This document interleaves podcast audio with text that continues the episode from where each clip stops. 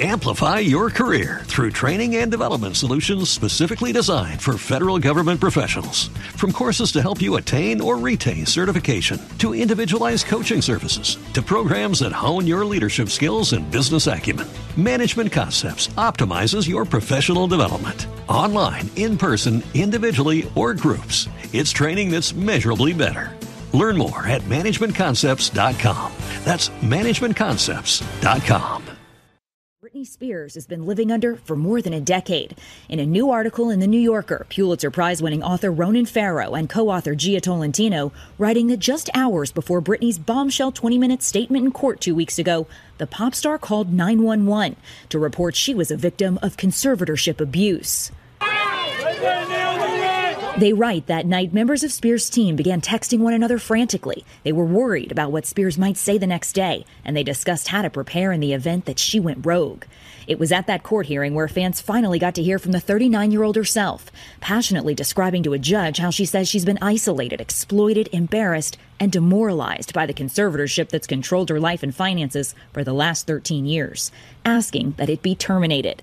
A conservatorship is typically granted for the elderly or someone unable to care for themselves. The New Yorker reporting that in 2008, a judge gave power over Britney's life to a team, including her father, after a hearing that lasted just 10 minutes, the day after Britney was committed to a hospital for a second time, as she was caught in a bitter divorce and custody battle.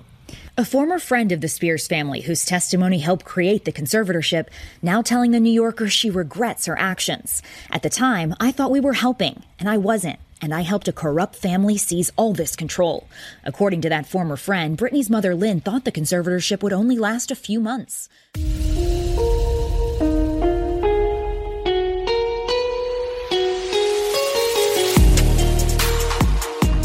Hi, Jess. It's fantastic to have you on Crime Analyst. I'm really pleased that we could carve out some time to speak to each other at long last. So please introduce yourself to my listeners. Thank you. I'm really, really pleased to chat to you. Um, okay, so I'm Dr. Jessica Taylor. I am a psychologist and I'm the director of Victim Focus. We work all over the world to challenge the way that women and girls are treated, the way they're perceived um, when they've been subjected to male violence. So, you know, it's a it's a real mixed bag of things that I do. So I, am an author. I do a lot of TV and media at the moment. Um, and I work quite heavily with government, police, local authorities, private companies, and charities to try and shift some of the um, most dominant ways of thinking about women and girls who, you know, have been traumatized, they've been abused, they've been raped, they've been harassed, stalked, things like that. So we do that using research, consultancy, teaching, creating resources and stuff like that. So yeah, it's a it's an it's an interesting interesting bit of work to be doing. Not easy stuff at all. And we're both tackling violence against women and girls, or more importantly, male violence, because that's really what we're talking about. Um, and you yeah. are an author. I mean, there's so many things that you've done. You've got your PhD, and you then wrote your book, Women Are Blamed for Everything, which seemed to go viral pretty quickly, um, which is about explaining yeah. the culture of victim blaming.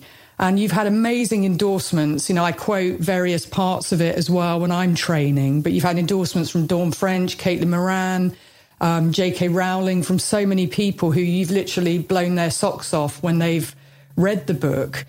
Um, perhaps you can, you know, describe to my listeners why you wrote the book and maybe the thing that surprised you the most about writing the book. Yeah, so I guess um, so. I did my PhD, which was in forensic psychology, and I specialise in the victim, so the psychology of victim blaming and self blame of women and girls.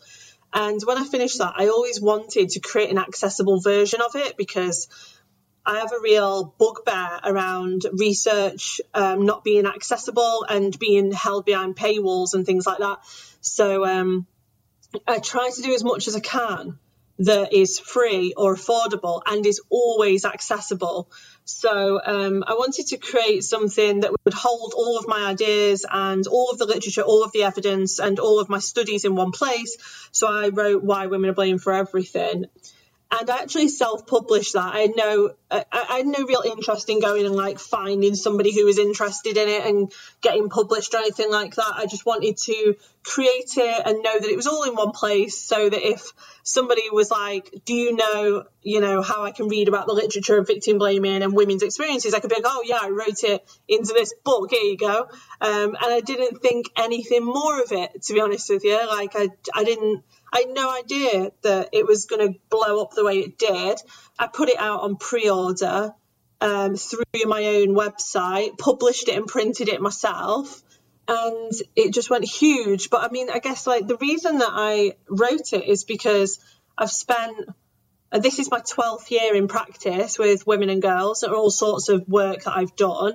I've only been out of direct frontline work for a few years. So uh, generally, it would be case holding and working in rape centres in the criminal justice system, in human trafficking and child sexual exploitation, working with teenage girls and stuff like that.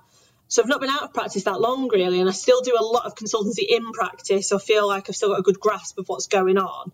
And the victim blaming was disgusting. I just, you know, in my entire career, everything that I ever did, every role that I ever held, every single day was comments about women and girls, comments about what they look like, how they behave, what they were wearing, what their background is, whether they've got a mental health diagnosis, whether they've ever retracted before, whether how fast they told the police, whether there's any evidence, why they didn't cry, why they've got no injuries. And it it just it got to the point for me where it was exhausting. Like I was sick to death of hearing the same thing. It got to the point especially when I was managing the Crown Courts, where I could script court cases. I knew what was going to get said. I knew what was coming next. You you sort of get to the point where you just think, oh no, I know what's coming, and and it did over and over and over. Um, it was just impossible. It was impossible for these women and girls to get justice. It really was, and you know the process itself was oppressive and traumatic. And that was when I really started to get interested in, you know, like how why do we do this like why why are we so obsessed with reframing women as the problem when they've been raped and they've been murdered you know like i mean you'll know yourself like we've got cases where women are dead because a man killed them and we're still nitpicking about what she was wearing or the fact that she had a tinder profile as if any of that is relevant so you know that sort of stuff was what really motivated me i wanted to I wanted to explore why we did that and what our obsession is with that. And then I wanted to put it all in one place so, you know, that anybody could read it really. And um, just this week, I've not told anybody else this yet. Actually, we've not had a chance to announce it, but we've just agreed um, Portuguese and Spanish translations of the book, which will help the book to, you know, go out wider, which I'm really excited about. So it'll, um, yeah, I just didn't expect Why Women Blame for Everything to be as successful as it was. And then yeah, I got all those endorsements and like, you know, celebrities contacted me all the time saying they'd read it and it just blew my mind, honestly. I just was not prepared at all. well, huge congratulations and congratulations on your marriage as well. You've had a lot of incredible things happening and I just want to acknowledge that. But I think the book is just so timely. And I know you've got another book out, which we'll talk about in, in a moment. But uh, just to go back, to some of the things that you said. I love that you make it so practical and accessible. You know, a lot of my work has been about that. And people are like, why haven't you finished your PhD? Why haven't you done that? Well, because I've been working frontline. I've been trying to change culture. Yeah. I've been trying to change laws. I've been working cases to help real people. And oftentimes I do experience that people write PhDs and all these papers, but they're not accessible. People can't read them. And does it really change anything on the ground? That was always my question. Yeah. Does it change anything on the ground? Does it change anything for women and girls? And if the answer is no, yeah. I don't really see the point of it. And so that really chimes with me. And you've always been a very unfiltered, practical voice in terms of what's happening, what's going wrong, and challenging a lot of the myths and the stereotypes. And you're so spot on you know, the headlines that consistently, even present day, erode women, or she's just the mm-hmm. wife. Mm-hmm. And then we see a CV trotted out for him of how great he is, even though he may have killed his wife and children. His whole CV is trotted out, and she's just the wife, as if she's just possession and she just becomes a footnote. Or even a judge says, well, it's when she did X that he did Y, as if it's causal.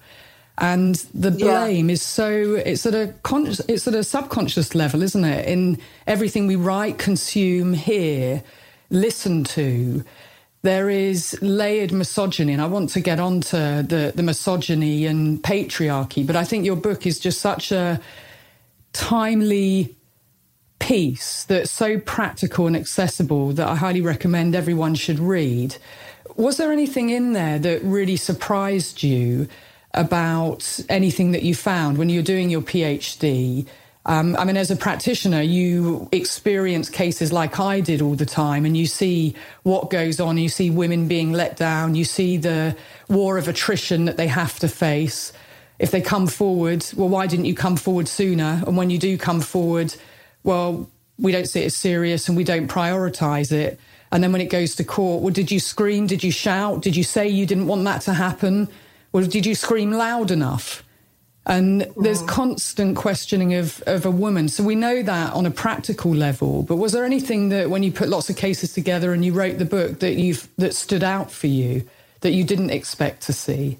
I don't know if it, there was anything that I didn't expect. I remember because um, obviously the, uh, the PhD, I was still working whilst I did my PhD. So I did the PhD part time and I was still actually working actively in child sexual exploitation, anti human trafficking all the way through the PhD. So I was still sort of dealing with it day in, day out, and then going home and sort of at night time and evenings writing the doctorate up and uh, doing the doing the research. And I think um, one of the th- there was a few sort of light bulb moments for me. The first was that the progress that we talk about that we've apparently made does not exist. That that one for me is is massive. The, there's organisations out there, huge charities, governments, individuals, influencers, whatever, saying, "Oh, we've made loads of progress. We've come so far.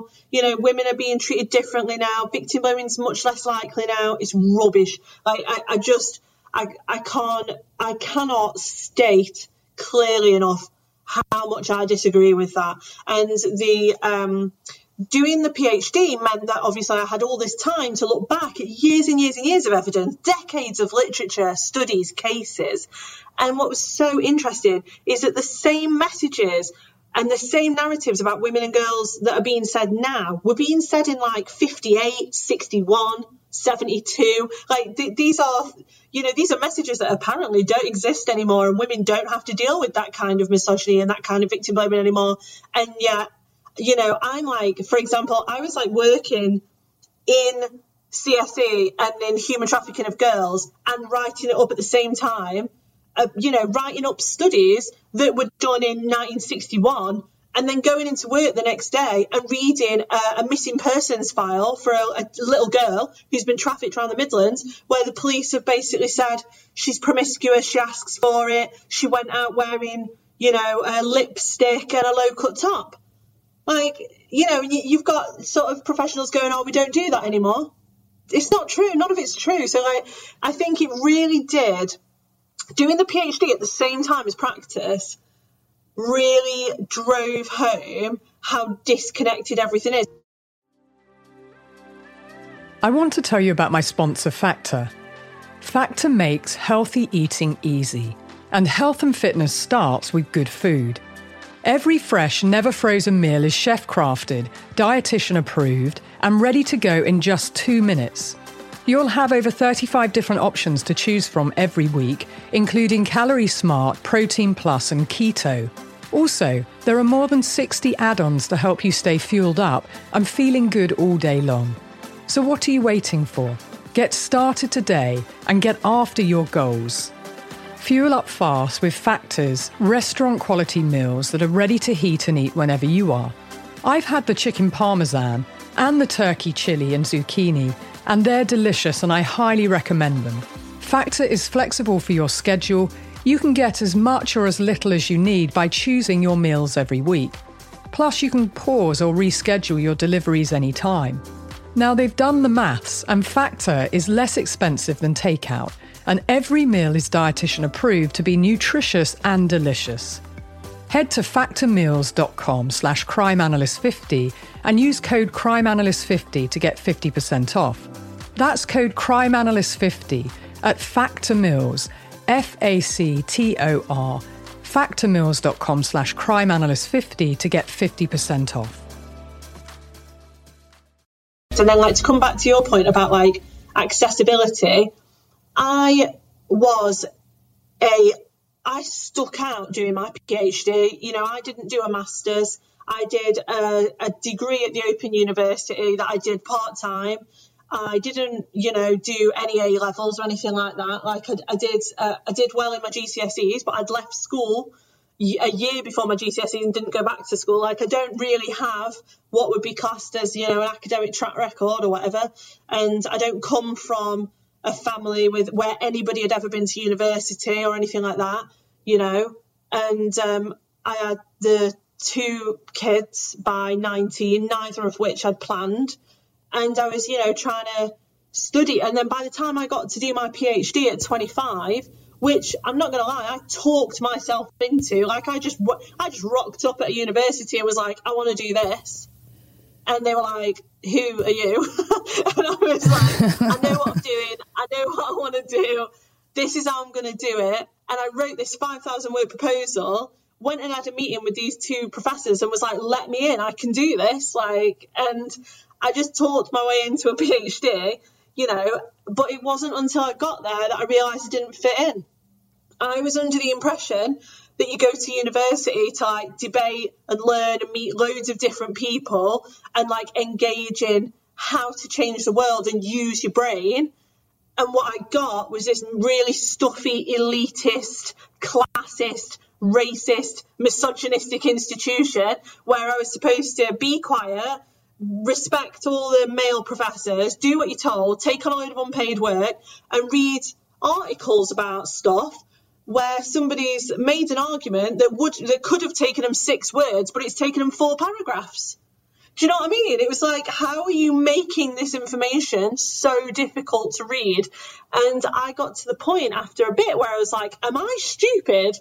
Like, why is this stuff so inaccessible? Like, and so I just at that point I thought there's got to be a no. I'm just not. I'm I'm not colluding with whatever this is, like this elitism and this sort of ivory tower type education, you know. And then I remember. Um, I'd, I'd, had some findings. So, one of my unique findings is that I created a psychometric measure that can measure victim blaming in the general public of women and girls, which is called the BOSFA.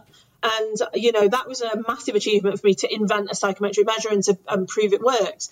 And, um, you know, like, I was still seen as, like, oh, she's that northern girl from the council estate that's doing that PhD. And nobody was very comfortable with me being there.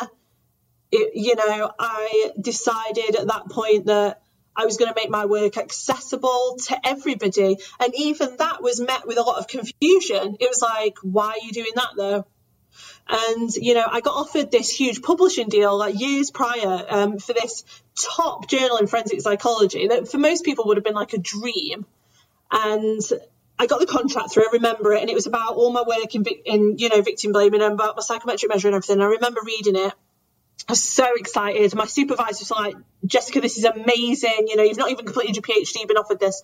I was just blown away. Anyway, read the contract. I was about to sign it. And then it was like basically saying that they had total copyright, that they could sell it wherever they wanted, that it would be behind a paywall, you know, it would be in these top journals. And I was like, what? I was like, they're gonna they're gonna sell like sell it and my supervisor's like, yeah, of course, it'll be in, you know, it'll be on a paywalled journal. It says top journal, Jess. And I was like, but then how will people read it? And they were like, well, they can read it if they have an academic institutional login. And I was like, but most women don't have one of those. And they were like, right.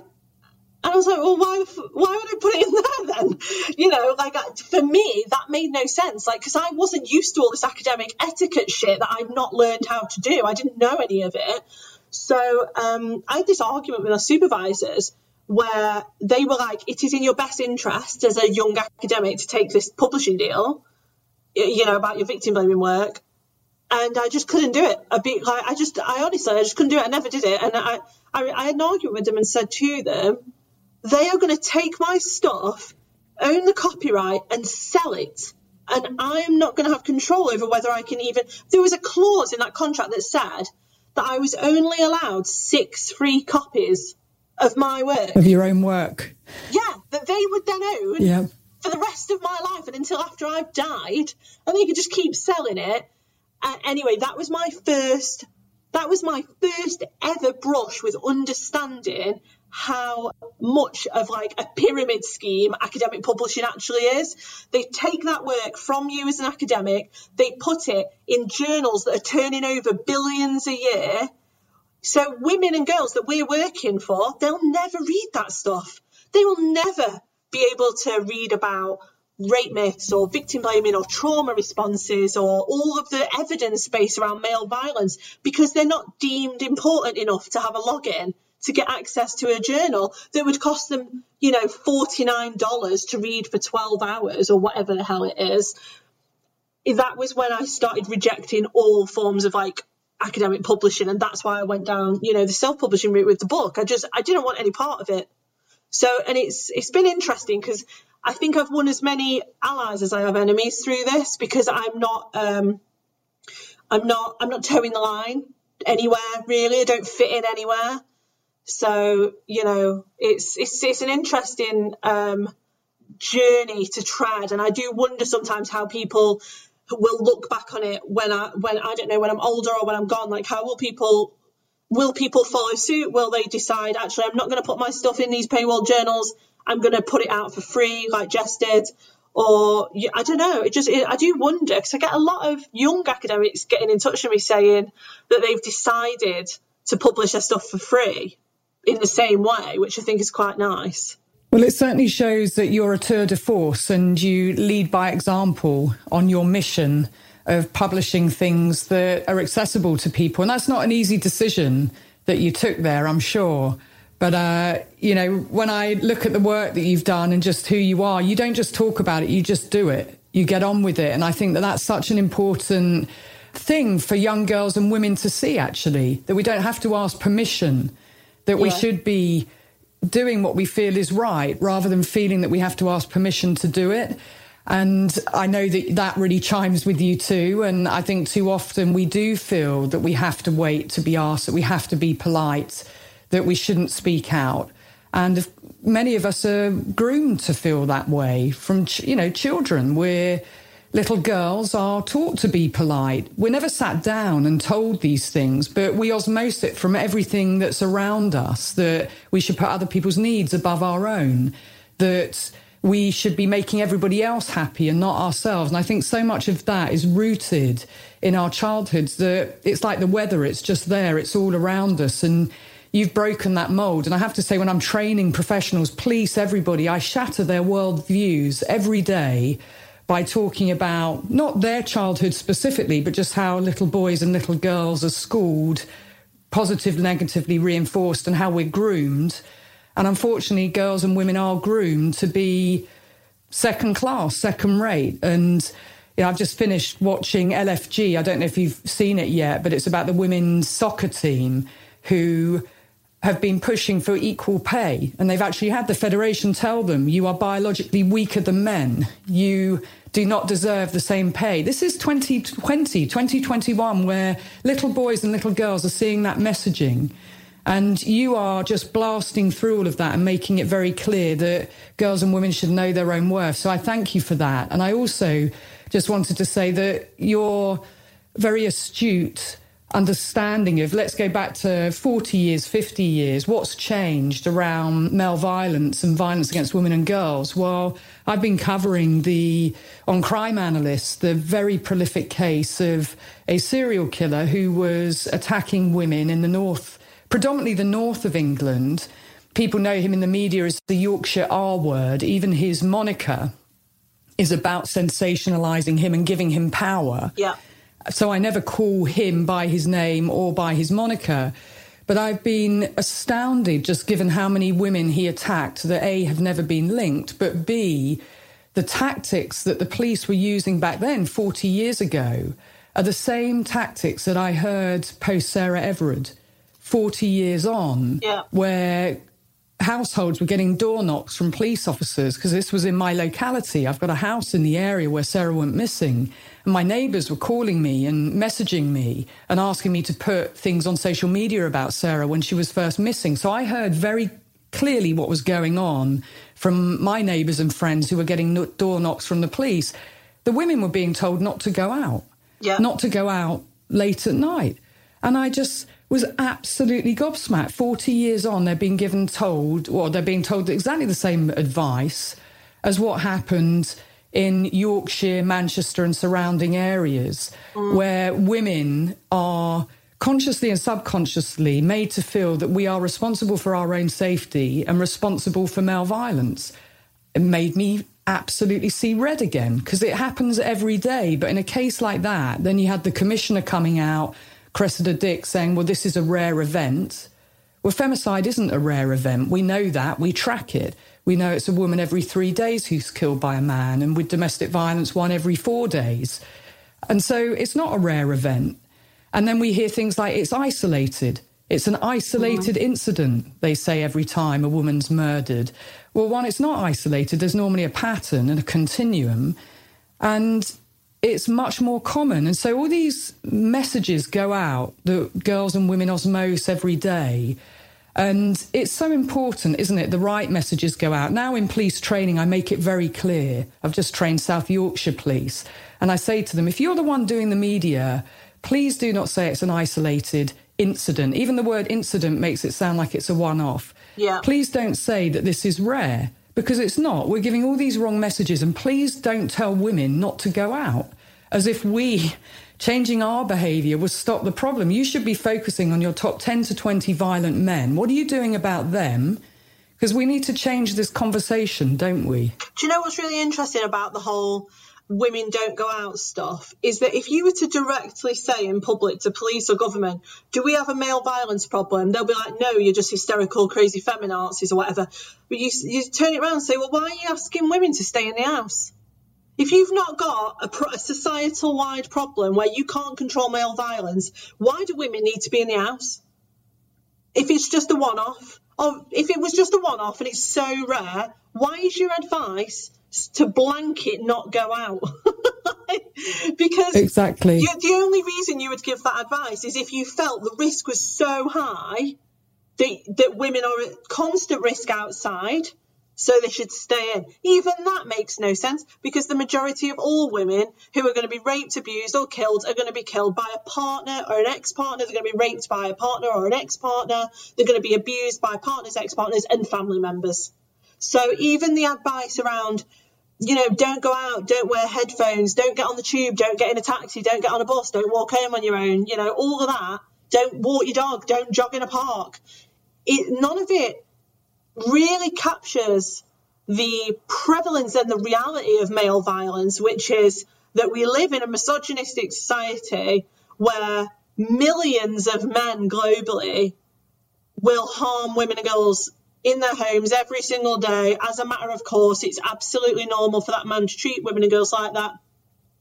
So, you know, it always interests me when, you know, police forces and government sort of lean back on the whole uh, individualism, self-preservation tactic type advice.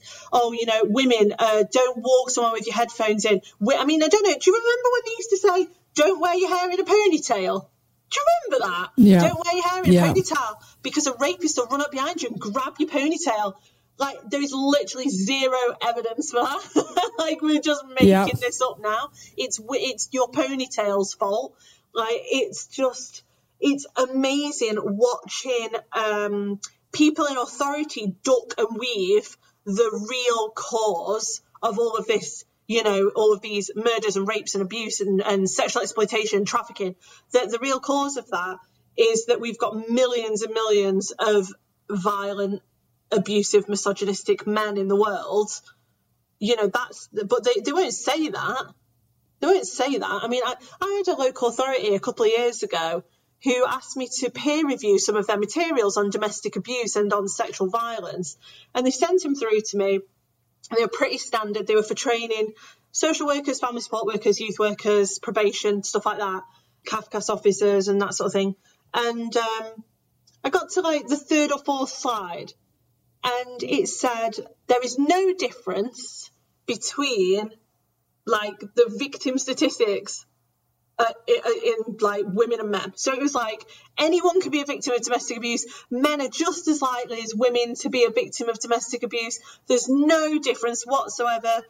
And anyway, I wrote back to them and I was like, where have you got that from? Like, you, like, why have you made that so neutral? Because that's not true, is it? Because all of the evidence suggests that it's women that are the majority of victims, and it's women that are most likely, you know, to be killed or raped or abused by men.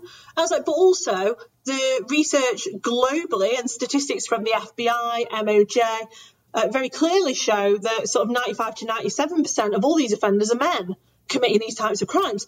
And I was like, so why have you taken all of that out? And they said, well, because it's offensive and it needs to be more neutral. And I was like, not at the expense of lying, it doesn't, because you can't train professionals a load of lies. Like, because it amazes me now that we've got to the point in um, where we are in our waves of feminism right now. If you read like Dale Spender's stuff, Dale Spender, it, she's like second wave radical feminist, wrote loads about you know, language and the way that men sort of control, oppress, and twist women's ideas and language for themselves, right? And Dale Spender wrote in the 70s that with every wave of feminism and women's empowerment, you will get a much larger wave of misogyny that will come up against it, right? Because as soon as women make any progress, men will shut that back down. And I've been really interested in the last couple of years. I believe we are seeing one of the biggest most powerful waves of misogyny we've ever seen. And I think that's because of things like the Me Too movement, because of women like you, me, you know, women that are in the media talking about abuse, violence, harassment, trauma, all of these things are happening. We've got platforms, we've got technology like this in this wave that wasn't, it what didn't exist in the second wave, didn't exist in the first wave. So in the third, and then what some people call fourth wave feminism, like we've got all this technology, we're breaking international boundaries. We can talk, you know, I I'm talking to women who are doing, you know, uh, feminist activism in Brazil, you know, in like Germany, in China, in in uh, Croatia. None of that was possible. So we're more powerful than we've actually ever been. We've got more technology, we've got more connections, we've got more women. You know, we're it, and then because of that, we're going to see another wave then of this real dangerous misogyny, which is, I think, is where you get incel culture from, men's rights activism from, um, uh, men go their own way type culture. It's this just massive anger and hatred for the fact that women are developing their own, you know, this this next huge wave of empowerment that we're going to get this hatred kick in and try and shut us back down again. So I think that's what we're seeing now. Let's talk makeup for a moment. What's your daily makeup routine?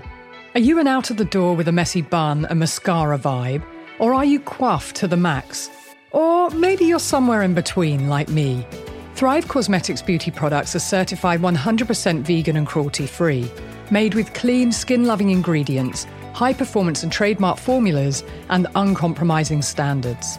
Thrive Causemetics' bigger than beauty mission is amazing for every product purchase, Thrive Causemetics donates products and funds to help communities thrive. I love that Thrive Causemetics supports domestic violence victims, breast cancer survivors, and women who are emerging from homelessness. It's a beauty brand and a philosophy that goes beyond skin deep by empowering women. Did you know the first product they launched were false eyelashes, which was motivated by the fact that cancer patients lose their eyelashes? How amazing is that? I love their new sheer strength lip plumping peptide gloss. It gives you a visibly fuller looking, luscious lips without fillers or uncomfortable stinging sensations. It's also ultra hydrating, and there are 10 shades to choose from, which enhance your natural lips, six shines, and four shimmers. Support and empower women and treat yourself or a loved one. Thrive Causemetics is a luxury beauty that gives back. Right now, you can get an exclusive 20% off your first order at thrivecausemetics.com slash crime analyst. That's Thrive Causemetics, C A U S E M E T I C S dot com slash crime analyst for 20% off your first order. Even the other day, I did some consultancy for the media industry. I can't really go into any more detail than that um, in Britain. And I was told to my face that the, the media industry working with women like famous women has come has come a massive way. Loads of progress has been made. Women aren't subjected to sexism anymore. They're not objectified. They're not sexualized. Absolute bollocks. Totally agree which is why i just let that hang there for a minute. You said so many things there that are so important you know firstly making stats up or making neutral statements about violence and who it impacts and who is committing the violence just takes us nowhere. Mm. You know, mm. we're not in the business of feelings here. We're in the business of trying to keep people safe and save lives. And that is a very important focus for all of us. It's why we do what we do. And so just making up statistics, and I see that so often, even with female genital mutilation. I read a policy document that once said that it happened to boys, it happens to boys and men too. Well, yeah. no, it doesn't. Female genital mutilation does not. The it, we we continuously get into being, I guess, distracted or made to feel that we have to be politically correct about violence when it happens to women and girls, but we have to stay very clearly on the mission and making things up. I mean, some of the things that have recently more, well, more recently, I will say, Jess, that have blown my mind are things like discovering that Stockholm syndrome isn't real. Yeah. It's yeah. Yeah, something that was real. created yeah. by a male right. psychiatrist. Yeah. I mean, that just blew me away when I spoke to Jess Hill and she told me that, and I'd read her book. And it made me wonder, because, you know, I've trained, my background's in forensic and legal psychology. It made me wonder how much I just accepted as a student because it was written in a textbook or because someone was lecturing me on it. And it, forced me to go back and look at things with a very different lens. And then I yeah. understood Walter Cannon's, you know, research from the 30s on fight or flight of what happens when you feel there's a genuine credible threat to your life. Well, that fight or flight syndrome, he studied men and men only. And that blew me away that you study men, but what I saw in my casework consistently is that women either collaborate or freeze yes, you may get some who might yeah, fight, you yeah. might get some who fly and run, but the majority will collaborate because they know they need to talk their way out of it or they will completely freeze. And I just thought, yeah. well, there's no female data in this. How is that even possible? And therefore, what I kept continuously seeing was male detectives, male lawyers Well, what do you mean you just did you scream? I mean, did you tell him you didn't want it? Did you ask him to leave? Did you pull your legs, you know, together? Did you and it made me understand, well, that male detective has probably A never been in that situation and B, they're schooled in fight or flight. There's only two reactions. And it, all of what we've been taught and consume has obviously been heavily male dominated without any real questioning. And I know that's something you feel very strongly about. But I think to a lot of professionals, yeah. it's news to them because we've accepted these models uh, that have been fed to us. And, and what's also staggering about it is like with Stockholm Syndrome, there was no data. There was no data on it. It was just one male psychiatrist on one case, and he never even spoke to the woman. And she said he never spoke yeah. to me and he was wrong in what he said. But he still wrote it up as a syndrome, and it's still something quoted every probably every week I hear someone quote Stockholm syndrome at me, and I have to say, you know, that's not a real thing. It's incredible, isn't it? yeah, people people don't know what to do, do they? Because I mean, I'm literally, I feel like these days I am in the business of telling people that doesn't exist. Like I feel like that is like my job and has been for several years now. Is people going sort of going, well, it's it's attachment disorder or like oh it's Stockholm syndrome or it's trauma bonds or or like or like this personality disorder. I'm like yeah no those things don't exist. Like, it's amazing how much research um, I'll give you one which is really interesting that I used to you know try and teach when I was so I, I teach at different universities. Um, well, did do before COVID, um, and it doesn't matter whether I'm an undergrad, masters, or PhD. When I'm teaching, I try to show them the origins of our belief systems now. Right, so you're talking about this, these years and years and years of accepted um, you know, just people talking about Stockholm syndrome as if it's this like really, a it's a proven syndrome, it's a thing. Uh, but actually, a lot of it's hearsay, and it's the fact that a man said it, uh, usually uses subjective methods. I mean, look at the state of the stuff that come from Sigmund Freud, psychoanalysis and psychodynamic theory, and then things like, you know, uh, penis envy and this. I don't even want to get into the state of that stuff, but, you know, one of them that I teach heavily is um, is something from victimology and criminology called victim precipitation theory, which originated just almost about 100 years ago now. But despite the fact that it's now seen as like, oh, what a stupid theory, it was 100 years ago, it has influenced everything in victimology and criminology and criminal psychology ever since. So, victim precipitation theory was, again, you know, written up by a man uh, who at the time I think was what he called himself a victimologist, and he wrote in. Um, you know, in articles, but also in a top magazine. I'm trying to think which one it was. I've got a feeling it was the Times magazine or something like that.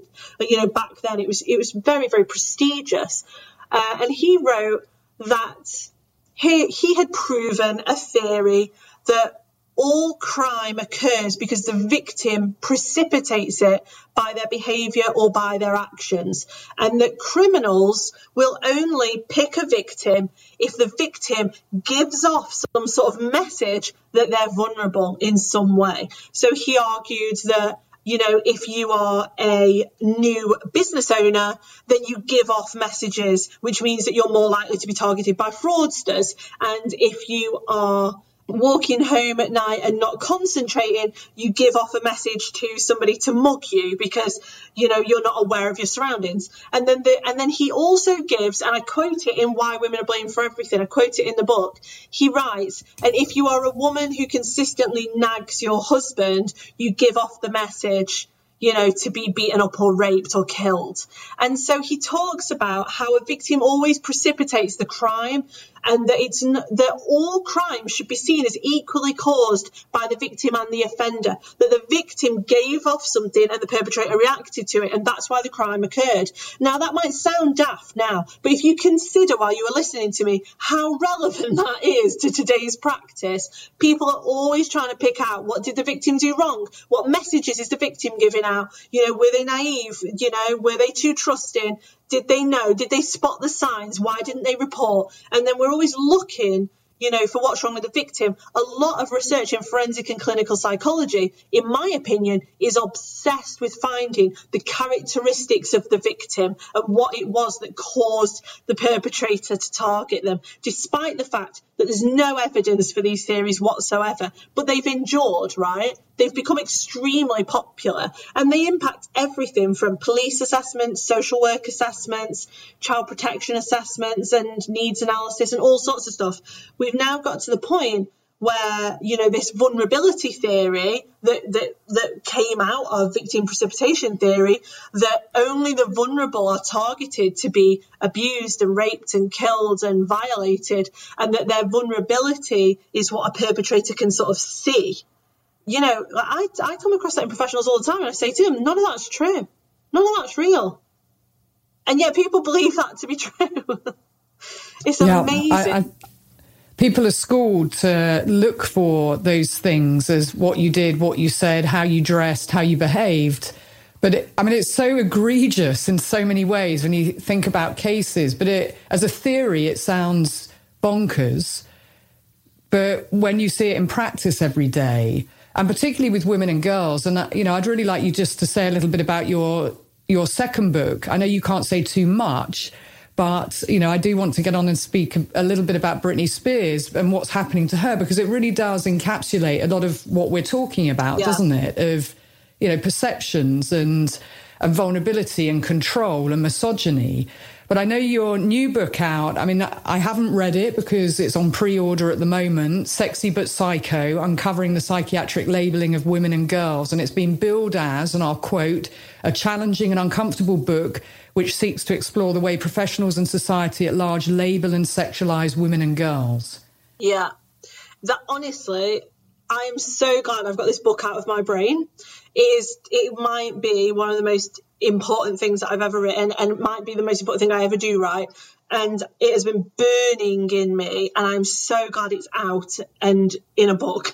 so the book is my attempt at essentially showing the world that psychiatry, the mental health movement, psychology has forever oppressed women and girls. It is not a friend to women and girls.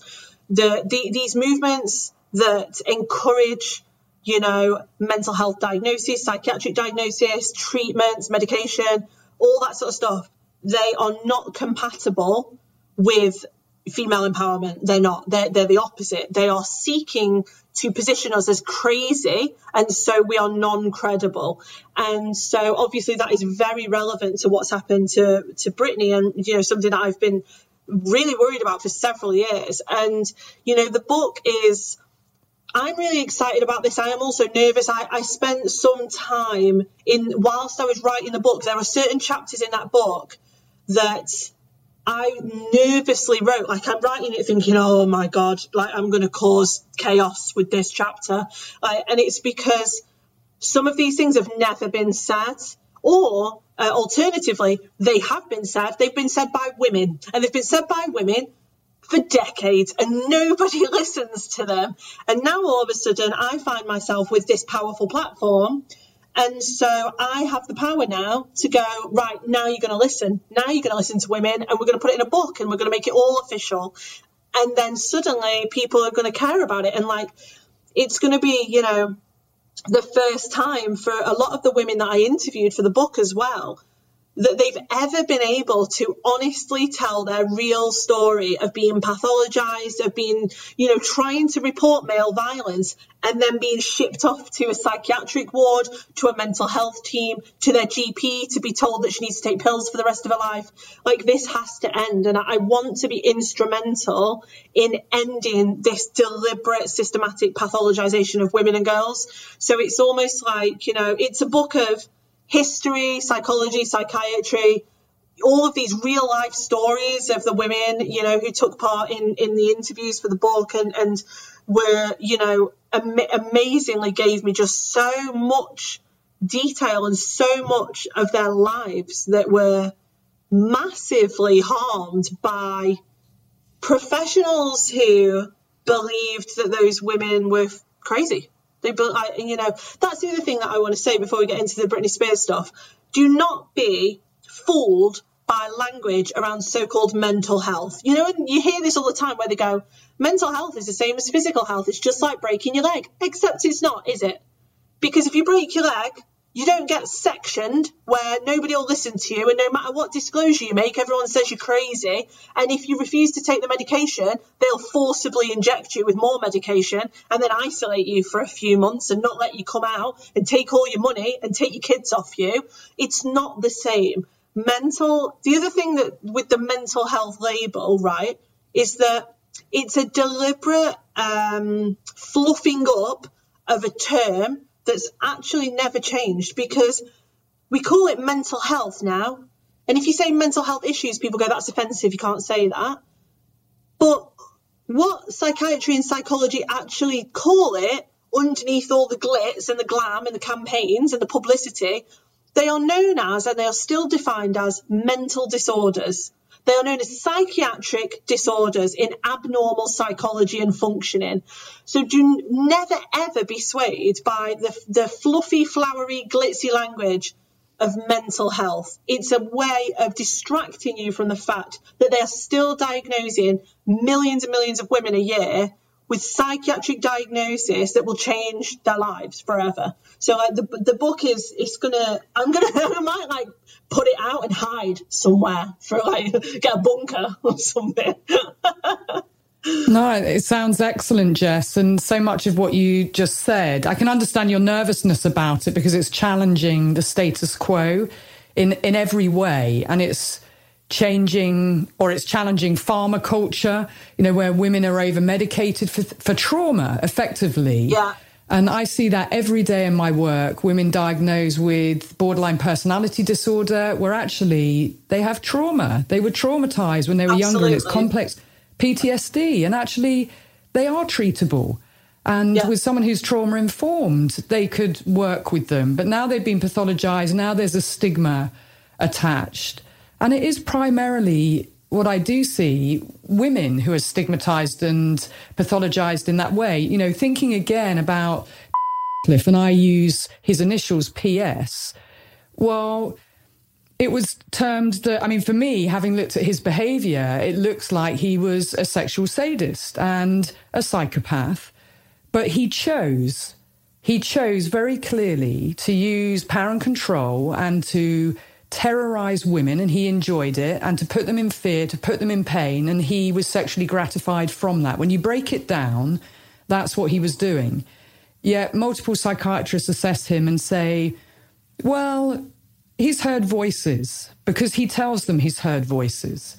And they don't medicate him, by the way. And they look for every reason for why he did it, listening to what he said to excuse his violence towards women and girls and to treat it as a form of disorder rather than actually what he was doing was it was about his male privilege, his entitlement, it was about power and control when you break it down. And yes, I do believe he was a psychopath, but that does not absolve him of criminal responsibility. But he became a patient rather than a prisoner. Whereas women are pathologized in a different way, aren't they? They're seen as a cold, calculated psychopath, the way that they're labeled in the media. And so the way that we treat men and women, even within the system, is very different. He had everything that he did almost excused by multiple psychiatrists, actually, and he was transferred to Broadmoor just really on his say so that he wasn't sexually deviant, which yeah. blows my mind when you think about how women and girls are treated and just how storytelling is really important, isn't it? You talked about platforms. And storytelling, when when I'm training, I get people to think about Adam and Eve and how Eve was, you know, the one who ate the apple, and Helen of Troy who started the war, and Pandora's box was opened by a woman. You yeah. know, all these stories that we've all listened to and heard that have been written by men about women being the temptress, being the person who does the bad thing, witches, mainly women who talk about abuse burned at the stake. Well, we're not burning women anymore, but we are pathologizing them. We are discrediting them.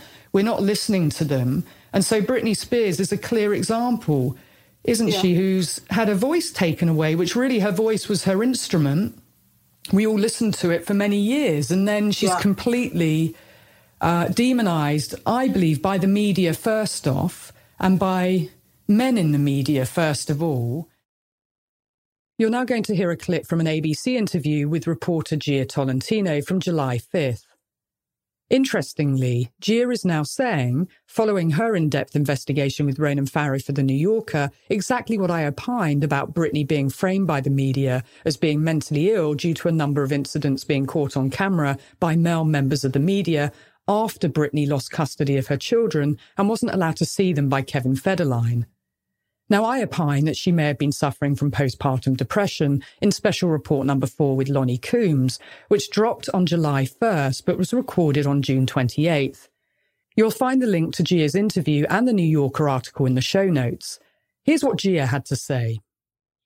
Yeah, I think it's important to note that those two incidents, the night she shaved her head, the night she hit the paparazzo's car with an umbrella, they were directly preceded by her driving to Kevin Federline's house, asking to see the children, trailed by photographers and being turned away. And, you know, I'll just point out that at the time of that breakdown, Britney Spears is 26. She's had two children within about a year of one another. She got divorced while nursing her two month old second child. And she was so blisteringly famous that photos of her were making up a quarter of the revenues for some photo agencies. You know, paparazzi followed her around everywhere she went. They jumped out of moving cars, chased her on foot. They shot long range photos into her backyard. Every mistake she made made national news. And many people we spoke to suspect that she had postpartum depression and don't remember anyone speaking to her about it. And I can just say, you know, if I had experienced even a day of early motherhood under the circumstances that she she did, I would have self-medicated and I would have broken down. And even with Justin Timberlake, well, yes, he has apologized, but actually that's when things started to slide for her from this very sexualized young girl. And, yeah. you know, your book is about the sexualization where she's yeah. made to be an adult, even though she's a child and she's sexualized. And now she's being completely infantilized, isn't she? It's like the other end of the spectrum. Yeah. T- tell me your thoughts about all of what's going on. I completely, I completely agree with that. I think the way that, okay, so first off, Britney followed the Disney trajectory from cute child star and then they pull them out of the limelight, the girls, uh, probably about 16 to 17. They change their image and they put them back out as sex symbols, but they're still really young, right? And they still have their child audience because, like, for example, with Miley Cyrus and Selena Gomez and, you know, like Christina Aguilera. Like you, this goes back decades actually, and you, if you watch what they do, uh, they they have them cute doing all the Disney stuff and all their acting and singing and stuff and then they uh, pull them out and then they completely shift their image and they shove them back out again. And they are, you know, these sort of overly sexualized, uh, objectified young uh, women, teenagers, essentially 18, 19 years old. And that's what happened to Britney. Same thing, you know, she went through that. And that is, in my opinion, an inherently abusive and exploitative experience for her that comes with an immense amount of, you know, very, very powerful dynamics where she's always at the bottom of that power dynamic because this is men controlling her career, reframing her. You know, her first major hit is her dressed as a child singing Baby Hit Me One More Time, right? This is this is a woman who has been subjected to male violence over and over again in all, of its different forms. She was extremely famous and then, as you say, the media harassed her relentlessly and enjoyed it and pushed her to the brink as much as they could. They chased her around, you know, they did everything they could to get a rise out of her and to get her to react. And then when she did, they turned gaslight, point the finger, and go, look, she's crazy, right? And the thing is about that is that people joined in and thought that was hilarious and amazing and brilliant. The British tabloids do it, international, the you know the US press did it, and it got to the point where she was literally. I, I know you'll remember this, and like this was when I was like maybe 17, 18. She was known as like Crazy Britney. Like she's crazy, Britney, you know, and like she's unstable and she had her kids taken off her and, and you know, all this sort of stuff. And I was, yeah, I was probably like seven, 16 or maybe between 14 and 17, something like that when that was happening. I had no concept of this whatsoever. But even then, I remember thinking, they're hounding her to death. Like, I would be very surprised if she didn't die.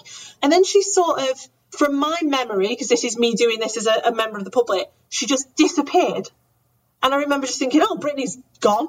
Wonder where she went. And I remember thinking maybe she's hidden from that from the limelight to try and cope, right? What I didn't know was all the other stuff that was going on. I had no knowledge of that. I didn't know that they'd intervened with her kids. I didn't know she had injunctions. I didn't know all the stuff that was going on with her dad starting to control her.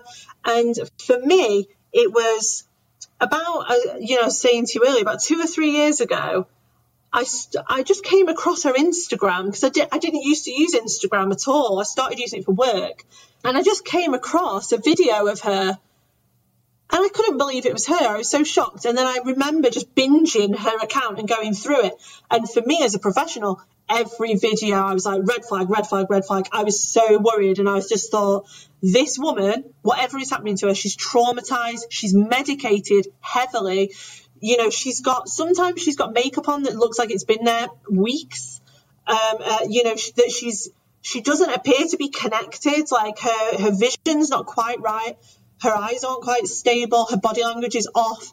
She worried me so much. And then that was when I started to see her fans were commenting underneath, being like, give us a sign. Are you being controlled? Is there something wrong? Show us yellow, do something.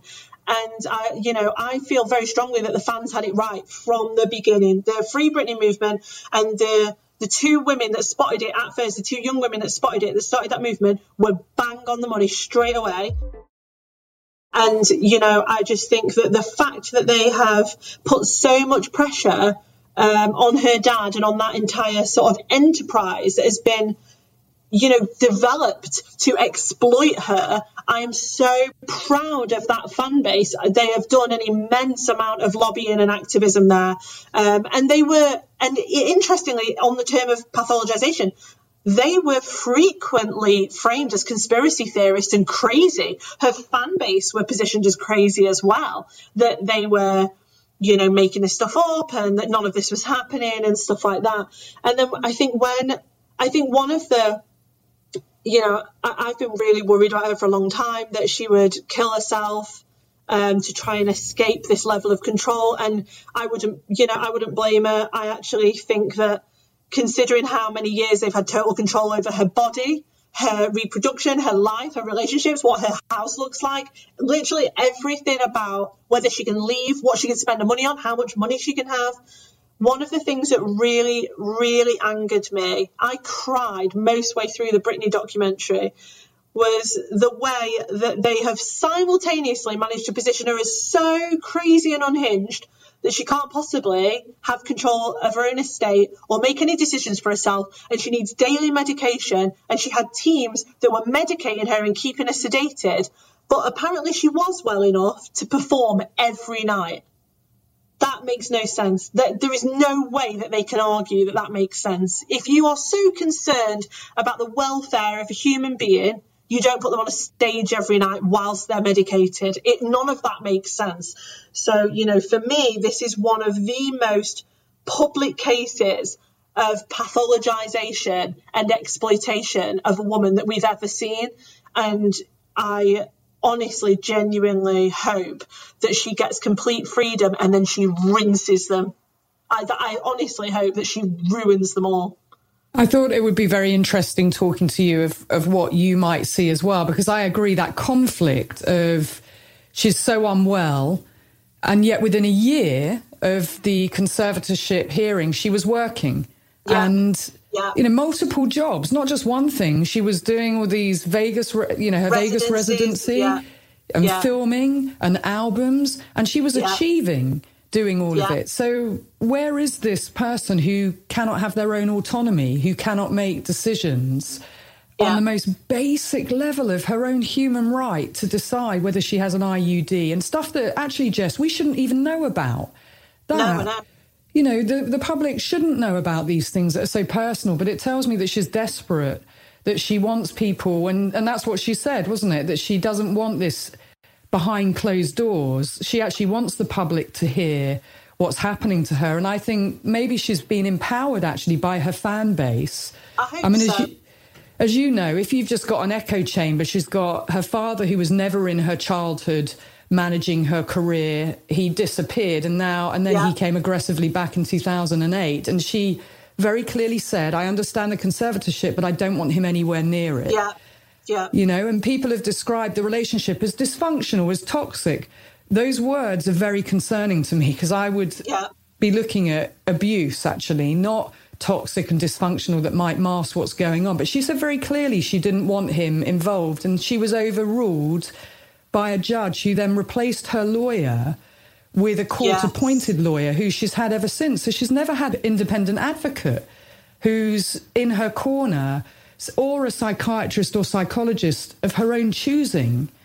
Which, again, I mean, what's your thoughts on that? She talked about having to go to therapy twice a week, which seems a lot to me, and seeing a psychiatrist all in one week. She does that, which seems a huge amount when you're going probably, through therapy it's a lot of work, isn't it? But they're not yeah, people that pro- she's chosen. It's probably deliberate um, because any good therapist or, or psychiatrist or psychologist would not suggest that frequency because of how you know difficult that type of work is it's re-traumatizing it can be triggering it can be very exhausting so we, we wouldn't we wouldn't necessarily even suggest that that's in the best interests of, of a woman to do that. So actually, you'll probably find that it was deliberate because it makes her look so unstable. Uh, like, look, she has to have professional involvement several times a week. You know, it will have been deliberate. It will have been upped and upped and upped. I think that one day, if we ever find out the dosages of what she was on, they'll be high. They'll be really high. They'll be higher than they should be, I imagine. A lot of this is about framing her as as completely incapable of decision making or of just having any autonomy so that they can remove it. And the thing is with that is that once you remove women's autonomy under the guise of mental health issues, they'll never get it back. Uh, it's very difficult to get it back because you kind of have to prove that you're not crazy. And the more you say you're not crazy, the more crazy they say you are. And the more right. you say that I don't want this medication, the more they claim that you're refusing the medication, which is more evidence that you're crazy. So you can't get out. Once you're in it, you can't get out. And that's, you know, that's, yes, that is for, um, Britney Spears, but that's also for millions of women. I have women write to me that are in that situation right now that they've been pathologized, medicated, and given all these diagnoses. They're seeing a psychiatrist, but when they turn around and go, I don't think there's anything wrong with me. I think I'm traumatized. I think that I don't want these things, and these medications make me feel ill. They're just being written up as even more delusional and crazy than they were last week. So how do they get out? How do they get these things off their file? And like that is something that honestly is if I could do something about that in my lifetime, I would consider that a massive success. Like that would be enough for me. Well, hopefully your book will shed a light on this. And I think the timing, I mean, it is serendipity and synchronicity, isn't it? That Britney finding her voice uh, at the time where your book's launching, talking about exactly the same thing. There is serendipity there. But like you say, it happens to many women. And I too hope that Britney finds a way out of this and she's able to sell and tell her story yeah. in her own words rather than it being filtered or controlled through anybody else. I mean, I do have grave concerns about the coercive control and just that feeling when you feel everything's controlled and you feel hopeless and helpless. That's when we see people self harm and think about taking their own life. I feel that I heard trauma when she did her 20 minute statement and I heard desperation. But I hope that there is a glimmer of light for her in that this the judge did hear what she had to say unfiltered. But I do worry about what's going on behind closed doors of what are the controls, what's being said of if you do X, then we will do Y. Because we know yeah. that she was put into a a mental health facility when she refused to do the second Vegas residency. And, and I feel she tries to take that little bit of control where she can. I even feel with the head shaving situation way back when this all began, when the Daily Mirror framed her as um, yeah. the meltdown, you know, that picture yeah. of her with her shaven head and staring eyes. I felt she was framed with that too. She had just lost custody of her children. And, and male celebs do far worse, by the way, than get an umbrella and hit a car. And yet she was framed as this, you know, meltdown. But I feel that it was her way of taking control, of saying, I'm making myself unattractive ugly that you're not going to want to photograph me. I've taken my crown in glory and I'm controlling the thing that I can. But instead, she's made out to be completely mentally unstable. And then everything she does from there on out, there's now a a narrative that everyone's fitting everything to. And of yes, course, then right. we know that, you know, she's sectioned and, and everything else and this conservatorship. I mean, what's your thoughts, Jess? 13 years seems to be a very long time to have someone in this situation when they're so young. I mean, from 26 to, to 39. I mean, she is a mum. She has been incredibly successful. Surely, and you may not know everything about conservatorships. I had to look it up and speak to, you know, a lawyer and various other people about these conservatorships that are in California, their guardianships in other states. But they're really for when someone has dementia or uh, you know, cannot make, and for older people towards the end of life where they cannot make decisions. But surely with a younger person like Britney, 26 to 39, there should be a plan for her to exit this, to have her own autonomy. And I've not heard anything about a potential exit plan for her, everyone working to her, getting her own autonomy back. And it seems fraught with conflict that all the people who are controlling her are, are, on her payroll. She's paying for all of them, even the lawyers. Eight lawyers were in that courthouse on the 23rd of June. Eight lawyers fighting her that she's paying for. How can yeah. that ever be in her best interests? It's it's not. It's all it's all deliberate. All of it's deliberate. There's no exit plan because they don't want an exit. They don't like the, the, the game. The end. The, the sort of the end game for them is total control until they can they can't exploit her anymore basically and they can take everything you know the, the the, the key difference with her her case and her experience is that there's millions and millions of pounds within her and who she is. Whereas obviously with you know a lot of women that are in this situation there isn't anything like that. And yet still they have immense power over these women and girls in diagnosis and control and stuff. But yeah the money is a massive motivator for the you know the the entire teams, the entourages, and like you know her dad's team and everyone around them. The amount of money that he's taken as salaries as a manager, and you like you said, the lawyers are all being paid. Like there's so many people on that payroll. So and therefore you have an immense amount of people with a vested interest of keeping that going, right? So there is no exit plan because nobody wants to exit it. Um, but also they know that if they do give her autonomy, she will sack them all. She's going to stop people from giving access to her. She's going to stop particular income streams. She might go public with things that has been done to her. She might out people. She will be cut to them and to a set of perpetrators. She becomes very dangerous and they don't want to give her that power ever. They need to frame her consistently as mentally ill so that nobody listens to her disclosures when they start coming because that's what they're doing. They're, they're, they're laying all the foundations so that when she ever says anything, won't matter if she's 70 when she says it, she'll be crazy Britney. Just ignore her. What do you think is important now going forward? Do you think public and uh, pressure and momentum publicly is is the way forward here? Given that her fan base have been raising this for a time, we've got Christina Aguilera speaking out now. Justin Timberlake did. Her sister has finally come out, although her sister said I was waiting for Britney to go first. I mean, there seems to be an absence of female voices like her mom and other people around her. Do you feel that that is a very important part of the next steps of creating pressure and momentum for Britney? Because, like you said, it's a very dangerous situation she's in that those who are in control it's not in their interest for her to ever have her own autonomy again. Yeah. That's really worrying.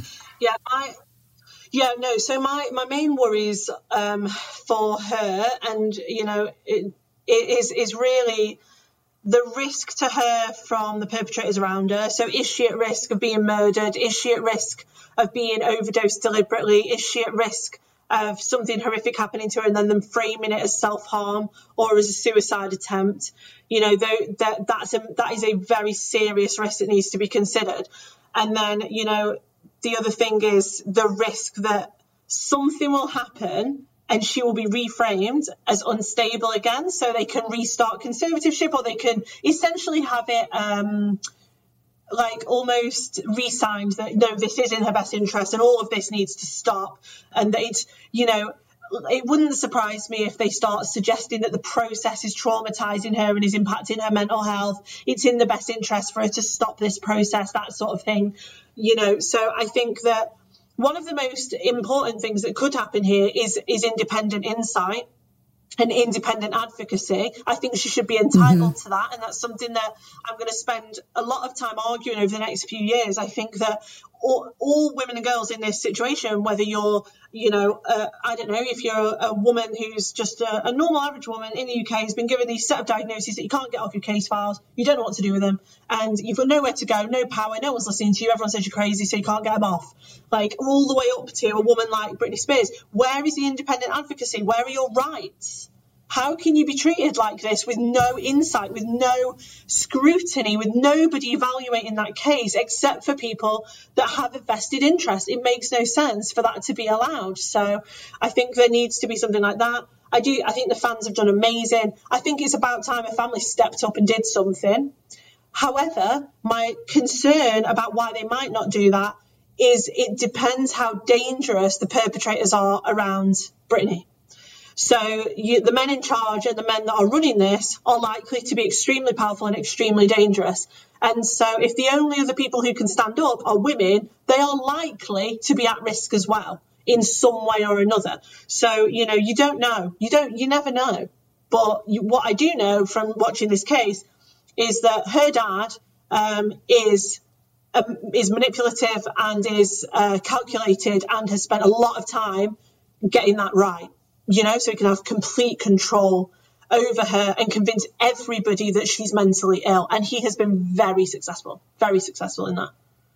Yeah, and the fact that you're calling them perpetrators, I think, is very interesting because Britney herself says her father should be in jail, as should the other people who've been part of this. And it is like mass gaslighting, isn't it? And I think the point about having independent advocates is so important. An ind- independent lawyer.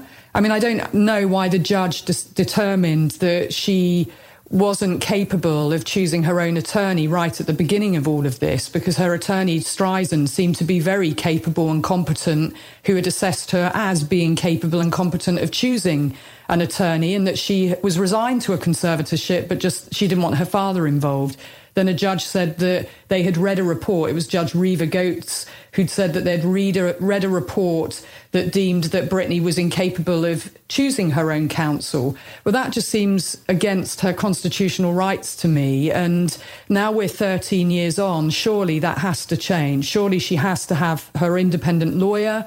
And I would really love her to have a psychologist like yourself, someone who's trauma informed, working with her. If, she, if they make her go through another evaluation, which they will, won't they? The likelihood is that no judge would probably allow her free of the conservatorship without some form of evaluation.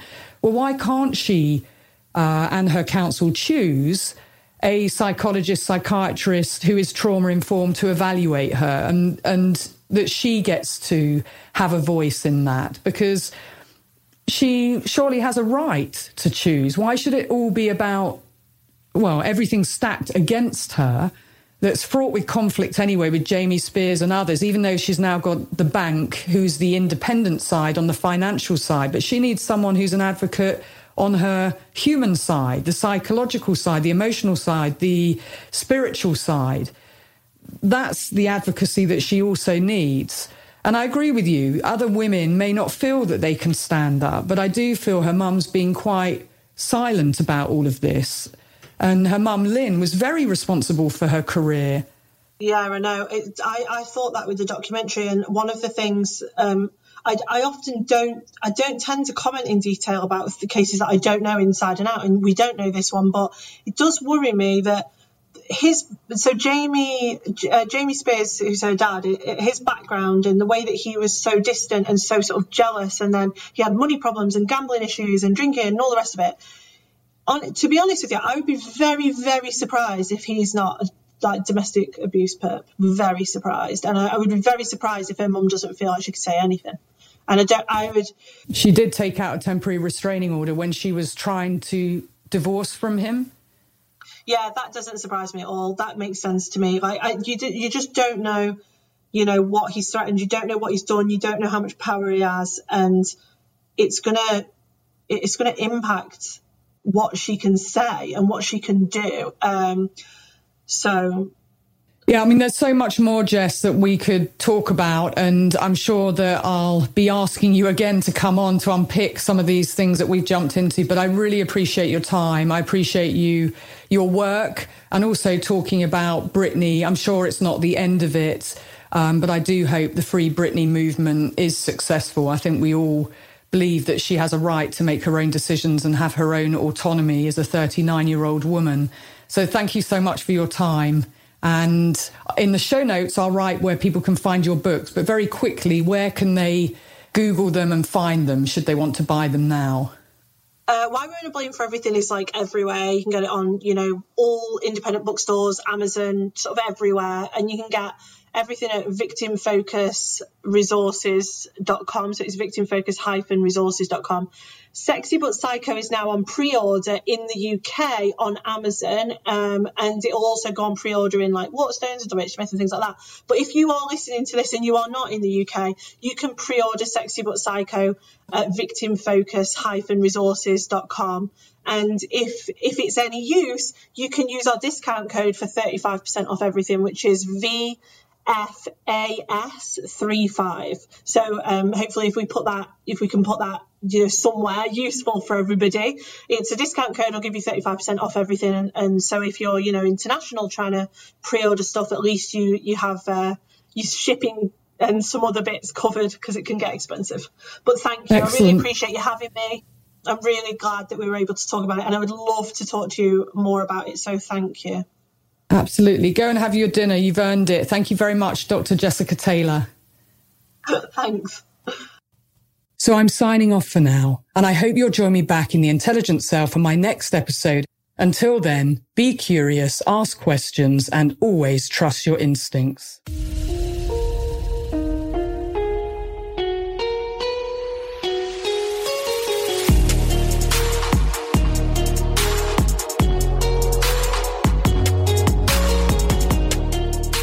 And here's my final two cents before the episode wraps. The first is a huge thank you to all of you, my lovely listeners and crime analysts, for tuning in every week. The second is an ask. If you like what I do, please take two minutes to leave a five star review on whichever platform you listen to me on. It really helps others find me and helps with the ratings. So thank you, thank you. Crime Analyst is written, produced, and hosted by me, Laura Richards. Sound engineering by Tim Hanson at Half Ogre Studios. Cover art and graphics by Chris Raybottom at Syndicate. And music by Kilrude.